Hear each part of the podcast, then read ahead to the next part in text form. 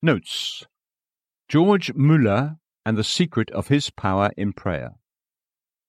When God wishes to teach his church a truth that is not being understood or practiced, he mostly does so by raising some man to be in word and deed a living witness to its blessedness. And so God raised up George Muller and others in the nineteenth century to be his witnesses that he is indeed the hearer of prayer. I know of no way in which the principal truths of God's word about prayer can be more effectually illustrated and established than with a short review of his life and of what he tells of his prayer experiences. Müller was born in Prussia on September 27, 1805, and is thus now 80 years of age at this writing. His early life, even after entering the University of Halle as a theological student, was wicked in the extreme. But when just twenty years old, a friend took him to a prayer meeting one evening. He was deeply impressed, and soon after came to know the Saviour. Not long after, he began reading missionary papers, and in the course of time he offered himself to the London Society for promoting Christianity amongst the Jews. He was accepted as a student, but soon found that he could not submit to the rules of the Society in all things, because it left too little liberty for the leading of the Holy Spirit. The affiliation was dissolved in 1830 by mutual consent, and he became the pastor of a small congregation at Teignmouth. In 1832 he was led to Bristol, and as pastor of Bethesda Chapel he was led to the Orphan House and other works, where God has remarkably led him to trust his word and experience how he fulfills that word. A few excerpts about his spiritual life will prepare the way for what we wish to quote of his experiences in reference to prayer. In connection with this, I would mention that the Lord graciously gave me a measure of simplicity and of childlike disposition in spiritual things from the commencement of my divine life. While I was exceedingly ignorant of the Scriptures, and still from time to time overcome even by outward sins, yet I was enabled to carry most minute matters to the Lord in prayer. I have found godliness is profitable unto all things, having promise of the life that now is, and of that which is to come. 1 Timothy 4 8. Though very weak and ignorant, yet I had, by the grace of God, some desire to benefit others. And he who so faithfully had once served Satan sought now to win souls for Christ. It was at Teignmouth that he learned how to use God's word and trust the Holy Spirit as the teacher given by God to make that word clear. He writes, God then began to show me that the word of God alone is our standard of judgment in spiritual things, that it can be explained only by the Holy Spirit, and that in our day as well as in former times he is the teacher of his people. I had not experientially understood the office of the Holy Spirit before that time.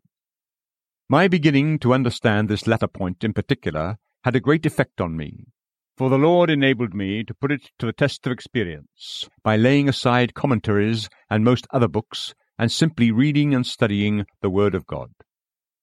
The result of this was that the first evening I shut myself into my room to give myself to prayer and meditation over the Scriptures, and I learned more in a few hours than I had done during a period of several months previously.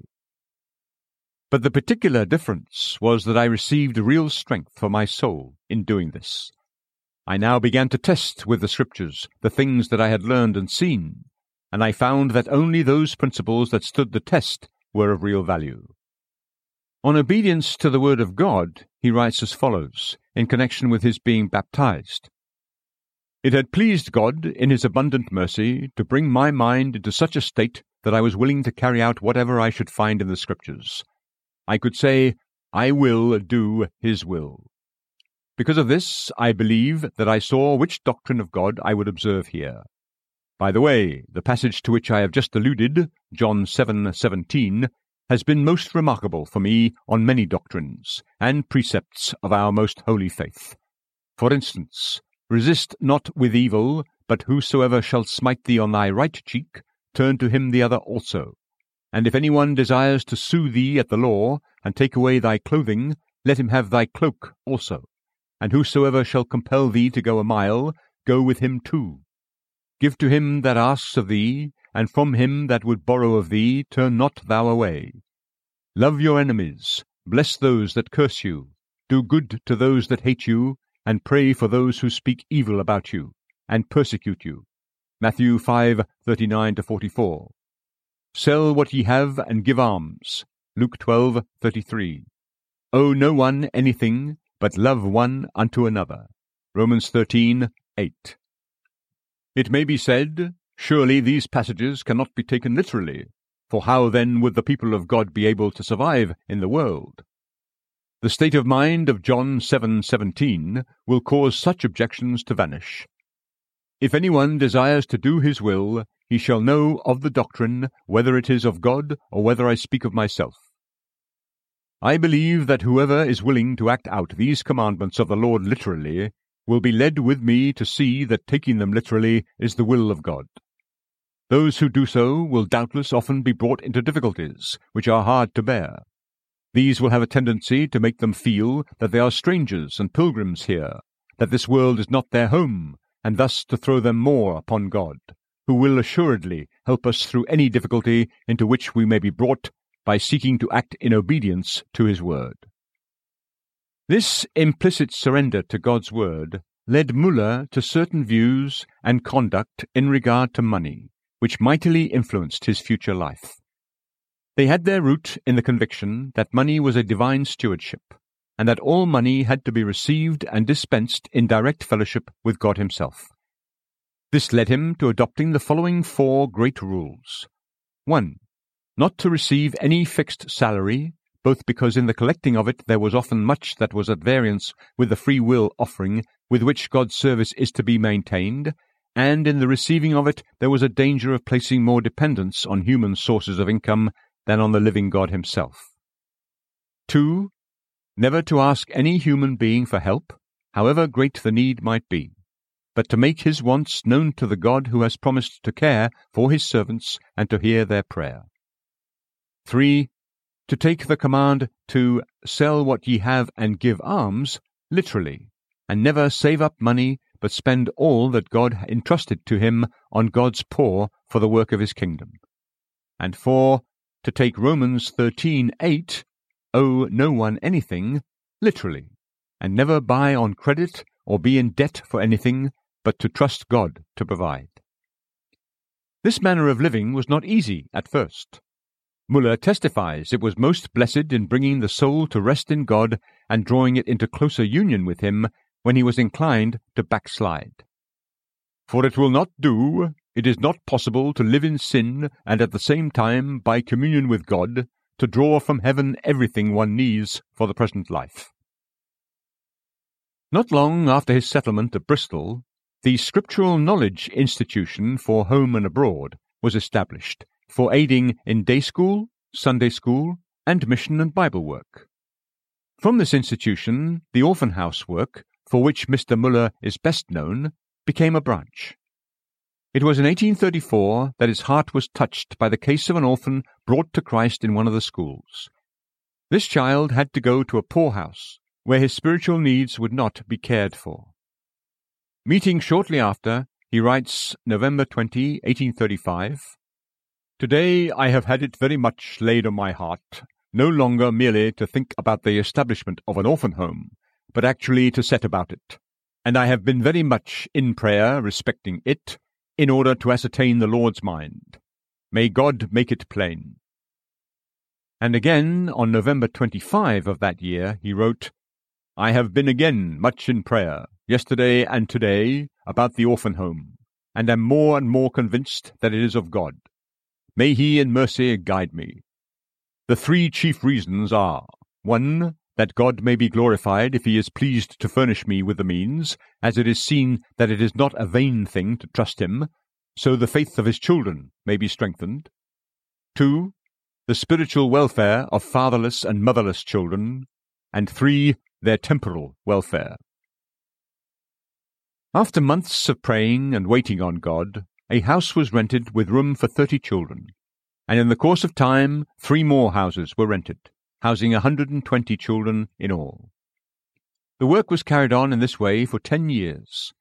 The supplies for the needs of the orphans was asked and received of God alone. Often it was a time of sore need and much prayer, but it became a trial of faith more precious than gold unto praise and honour and glory of God. The Lord was preparing his servant for greater things. By his providence and his Holy Spirit, Mr. Muller was led to desire and wait upon God until he received the sure promise of £15,000, British currency, from him for a home to house 300 children. This first home was opened in 1849. In 1858, a second and a third home for 950 more orphans were opened, costing £35,000 and in 1869 and 1870 a fourth and a fifth home for 850 more children opened at an expense of £50,000, making the total number of the orphans 2,100. In addition to this work, God has given him almost as much for other work, the support of schools and missions and Bible and tract circulation, as for the building of the orphan homes and the maintenance of the orphans. In all, he has received from God to be spent in his work during these fifty years more than one million pounds sterling.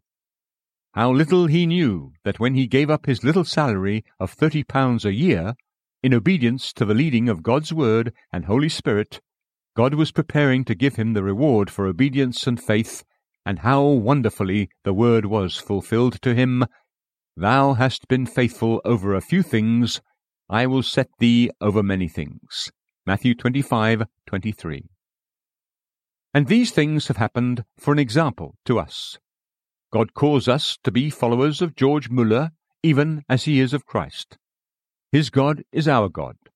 The same promises are for us.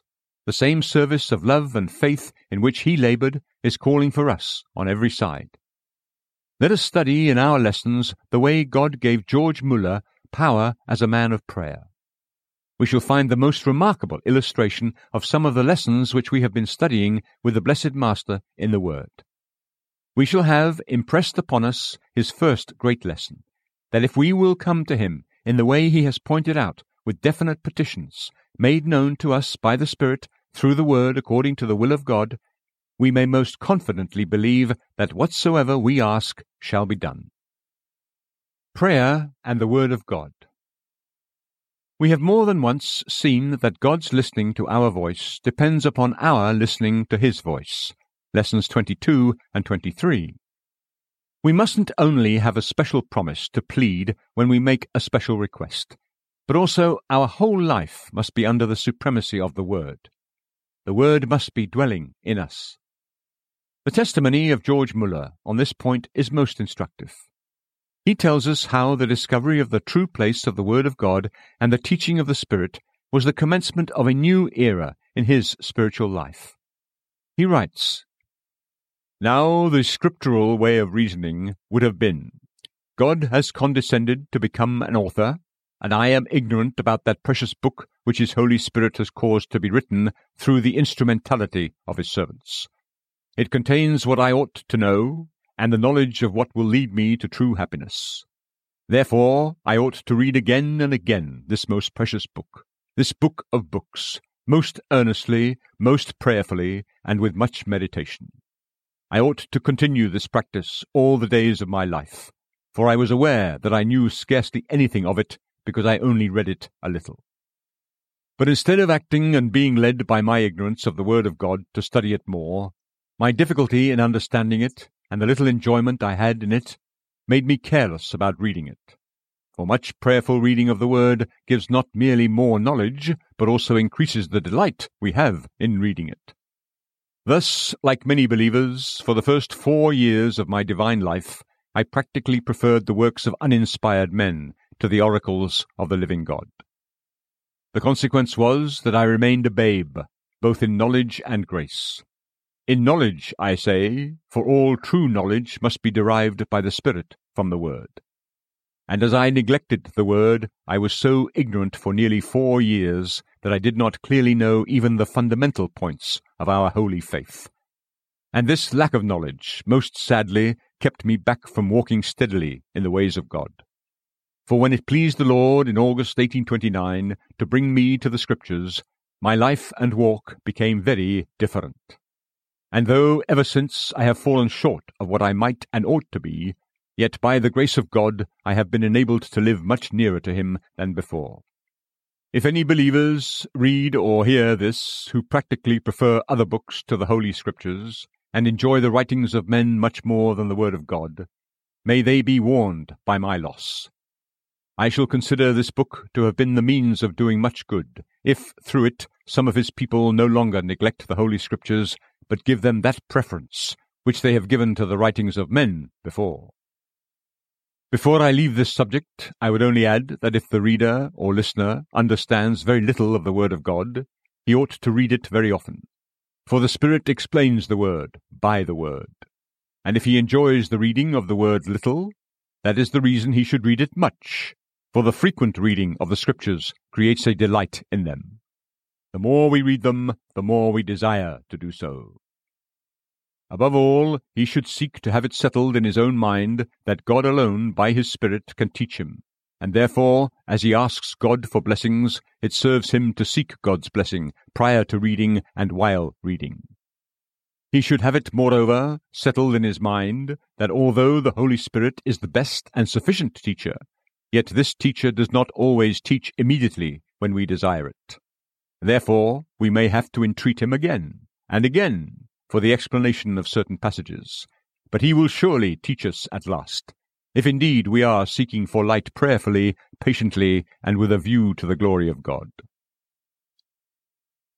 We find in Muller's journal frequent mention made of his spending two or three hours in prayer over the Word for the feeding of his spiritual life. As the fruit of this, when he had need of strength and encouragement in prayer, the individual promises were not many arguments from a book to be used with God, but living words which he heard the Father's living voice speak to him, and which he could now bring to the Father in living faith. Prayer and the Will of God. One of the greatest difficulties for young believers is to know how they can find out whether what they desire is according to God's will. I count it one of the most precious lessons God wants to teach through the experience of George Muller that he is willing to make known things his word says nothing directly about, that they are his will for us, and that we may ask them.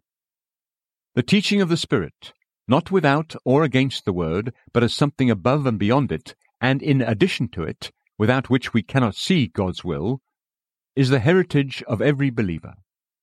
It is through the Word and the Word alone that the Spirit teaches, applying the general principles or promises to our special need.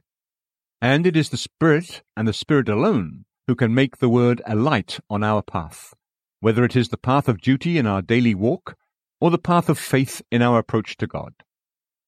Let us try to notice in what childlike simplicity and teachableness it was that the discovery of God's will was made known to his servant. With regard to the building of the first home, and the assurance he had of its being God's will, Muller writes in May 1850, just after it had been opened, speaking of the great difficulties there were, and how little likely it appeared that they would be removed. But while the prospect before me would have been overwhelming had I looked at it naturally, I was never, even for once, permitted to question how it would end. For as from the beginning I was sure it was the will of God that I should build this large orphan home for him, so also from the beginning I was as certain that the whole would be finished as if the home had been already filled. The way in which he found out what was God's will comes out with special clearness in his account of the building of the second home. I ask the listener to study with care the lesson the narrative conveys. December 5, 1850. Under these circumstances, I can only pray that the Lord in his tender mercy would not allow Satan to gain an advantage over me. By the grace of God, my heart says, Lord, if I could be sure that it is your will that I go forward in this matter, I would do so cheerfully. On the other hand, if I could know that these are vain, foolish, proud thoughts, and not from you, I would, by your grace, hate them and entirely put them aside. My hope is in God. He will help and teach me. Judging, however, from his former dealings with me, it would not be a strange thing to me, nor surprising, if he called me to labour still more in this way. The thoughts about enlarging the orphan work have not come from an abundance of money that has come in. I have had to wait upon God for about seven weeks, while little, very little comparatively, came in. About four times as much was going out as came in. If the Lord had not previously sent me large sums, we would have indeed been distressed. Lord, how can your servant know your will in this matter? Will you be pleased to teach him? December 11. During the last six days since writing the above, I have been waiting upon God day after day concerning this matter. It has generally been more or less on my heart all the day. When I have been awake at night, it has not been far from my thoughts. Yet all this has been without the least anxiety. I am perfectly calm and quiet respecting it. My soul would be rejoiced to go forward in this service, if I could be sure that the Lord would have me do so for then, notwithstanding the numberless difficulties, all would be well, and his name would be magnified. On the other hand, if I were assured that the Lord would have me be satisfied with my present sphere of service, I would not pray about enlarging the work, and by his grace I could cheerfully do it without an effort. He has brought me into such a state of heart that I only desire to please him in this matter. Moreover, until now I have not spoken about this thing even to my beloved wife, the sharer of my joys, sorrows, and labours for more than twenty years. Nor is it likely that I shall do so for some time to come, for I prefer to wait on the Lord quietly, without discussing this subject, in order that I may be kept more easily by his blessing from being influenced by things from without. The burden of my prayer concerning this matter is that the Lord would not allow me to make a mistake and that he would teach me to do his will. December 26. Fifteen days have elapsed since I wrote the preceding paragraph. Every day since then I have continued to pray about this matter with a good measure of earnestness by the help of God. There has scarcely been a time during these days when this matter has not been more or less before me in my waking hours. But this is all without even a shadow of anxiety. I converse with no one about it, until now, I have not even done so with my dear wife.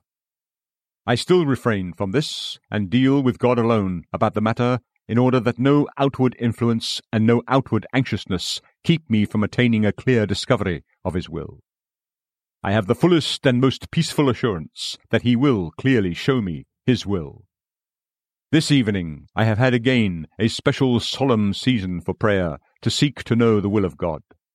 But while I continue to entreat and ask the Lord that he would not allow me to be deluded in this business, I may say I have scarcely any doubt remaining on my mind that I should go forward in this matter. As this, however, is one of the most momentous steps that I have ever taken, I judge that I cannot go about this matter with too much caution, prayerfulness, and deliberation. I am in no hurry about it. By God's grace, I could wait for years, if this was His will, before even taking one single step towards this thing or even speaking to anyone about it. On the other hand, I would set to work tomorrow if the Lord bid me to do so. This calmness of mind, this having no will of my own in the matter, this only wishing to please my heavenly Father in it, this seeking His and not my honour in it, this state of heart, I say, is the fullest assurance to me that my heart is not under a fleshly excitement, and if I am helped thus to go on, I shall know the will of God to the full. But while I write this, I cannot help but add, at the same time, that I do crave the honour and the glorious privilege to be more and more used by the Lord. I desire to be allowed to provide scriptural instruction for a thousand orphans, instead of doing so for three hundred. I desire to expound the Holy Scriptures regularly to a thousand orphans, instead of doing so for three hundred. I desire that it may be more abundantly manifested that God is still the hearer and answerer of prayer, and He is the living God now, as He always was and ever will be, when He simply answers my prayer to provide me with a house for seven hundred orphans and the means to support them. This last consideration is the most important point in my mind. The Lord's honour is the principal point with me in this whole matter and because this is the case, if he would be more glorified by not going forward in this business, by his grace I would be perfectly content to give up all thoughts about another orphan house. Surely, in such a state of mind, obtained by the Holy Spirit, you, O my heavenly Father, will not allow your child to be mistaken, much less deluded. By the help of God, I shall continue further, day by day, to wait upon him in prayer concerning this thing, until he shall bid me to act. January 2, 1851. A week ago I wrote the preceding paragraph. During this week I have still been helped day by day, and more than once every day, to seek the guidance of the Lord about another orphan house. The burden of my prayer has still been that in His great mercy He would keep me from making a mistake. During the last week, the book of Proverbs has come in the course of my scripture reading, and my heart has been refreshed in reference to this subject by the following passages. Trust in the Lord with all thine heart, and lean not unto thine own understanding. In all thy ways acknowledge him, and he shall direct thy paths. Proverbs 3 5 6. By the grace of God, I do acknowledge the Lord in all my ways, and in this thing in particular. I have therefore the comfortable assurance that He will direct my paths concerning this part of my service as to whether I shall be occupied in it or not. Furthermore, the perfection of the upright shall guide them. Proverbs 11:3. By the grace of God, I am upright in this business.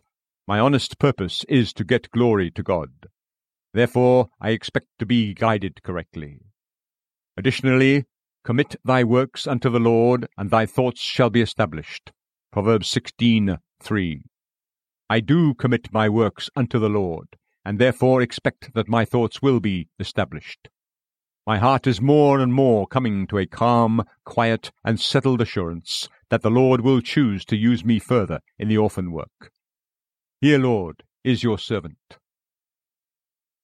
Later, when he decided to build two additional houses, numbers 4 and 5, he writes thus again Twelve days have passed since I wrote the last paragraph. Day by day I have still been enabled to wait upon the Lord about enlarging the orphan work, and during the whole of this period I have also been in perfect peace, which is the result of seeking only the Lord's honour and the temporal and spiritual benefit of my fellow men. By his grace, I could put aside all thoughts about this whole affair without an effort, if I was assured that it is the will of God that I should do so.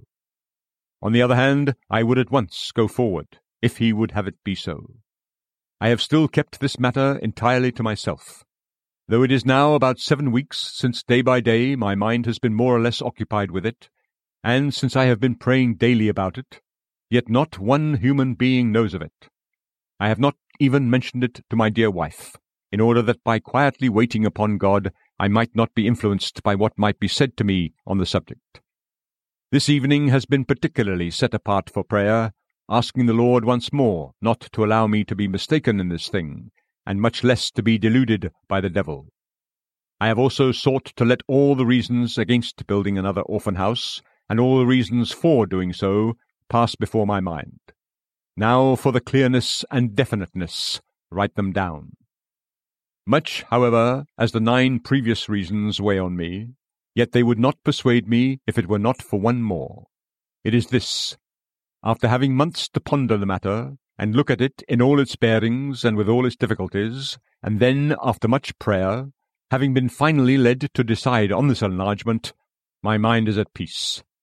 The child who has again and again asked his heavenly Father not to allow him to be deluded or make a mistake is at peace, perfectly at peace, concerning this decision. He has the assurance that after much prayer during weeks and months, the decision is the leading of the Holy Spirit.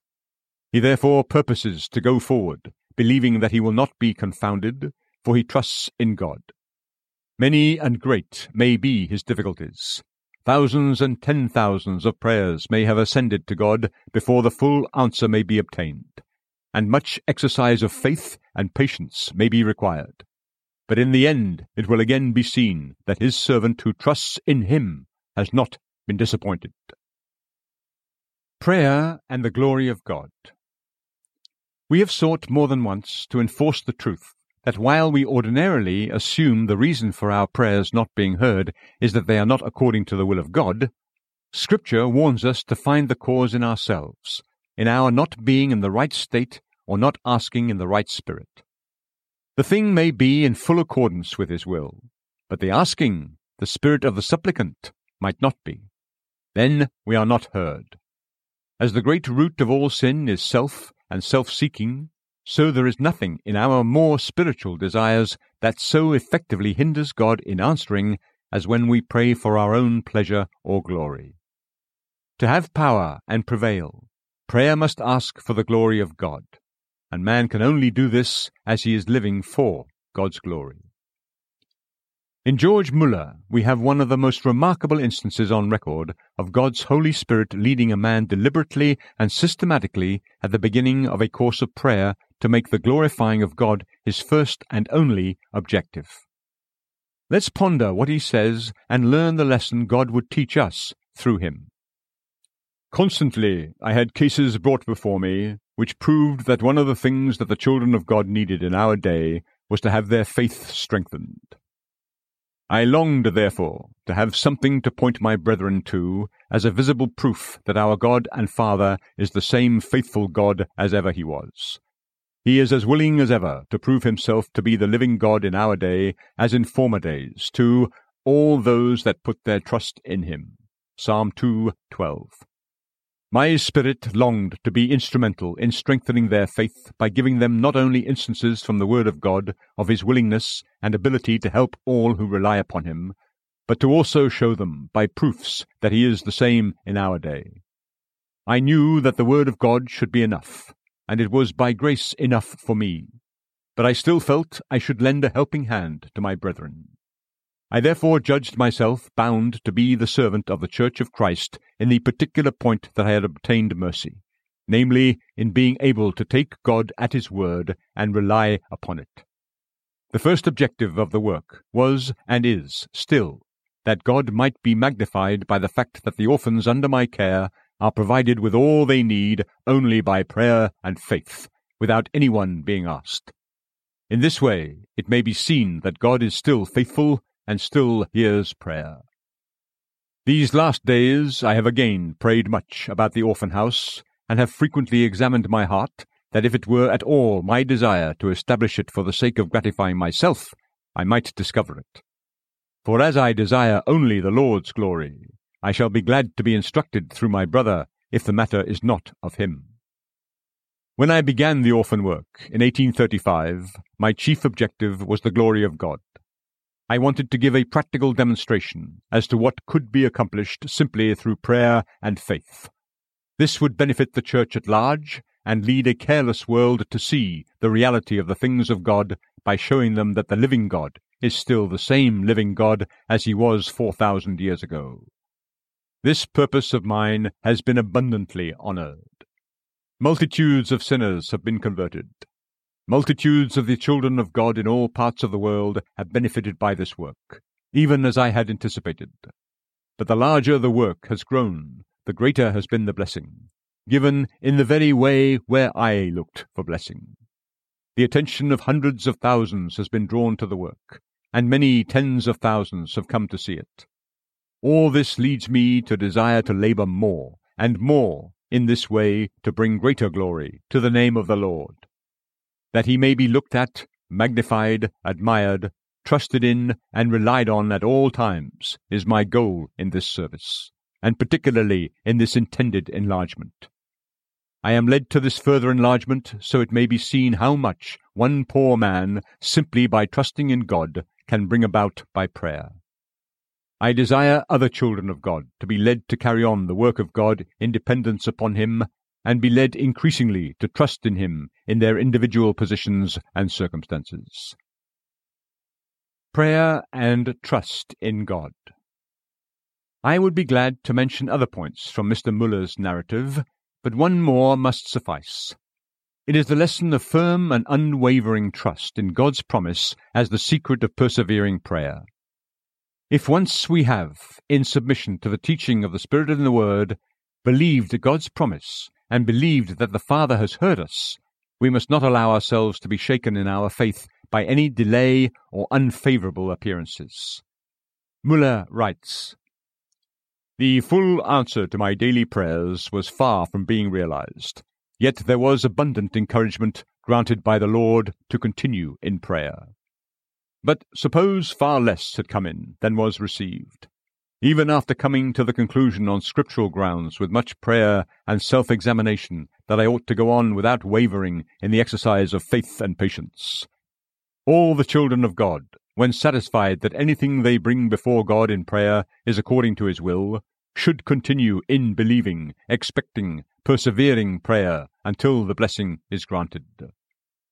Likewise, I am now waiting upon God for certain blessings for which I have asked Him daily for ten years and six months, without missing one day. Still, the full answer is not yet given concerning the conversion of certain individuals, though in the meantime I have received many thousands of answers to prayer. I have also prayed daily without interruption for the conversion of some individuals for ten years, for others six or seven years, for others from two to three years. Still, the answer is not yet granted concerning those persons, while in the meantime many thousands of my prayers have been answered, and souls converted for whom I had been praying. I lay particular stress on this for the benefit of those who may suppose that I need only to ask of God and receive at once, or that I might pray concerning anything and the answer would surely come. One can only expect to obtain answers to prayers that are according to the mind of God.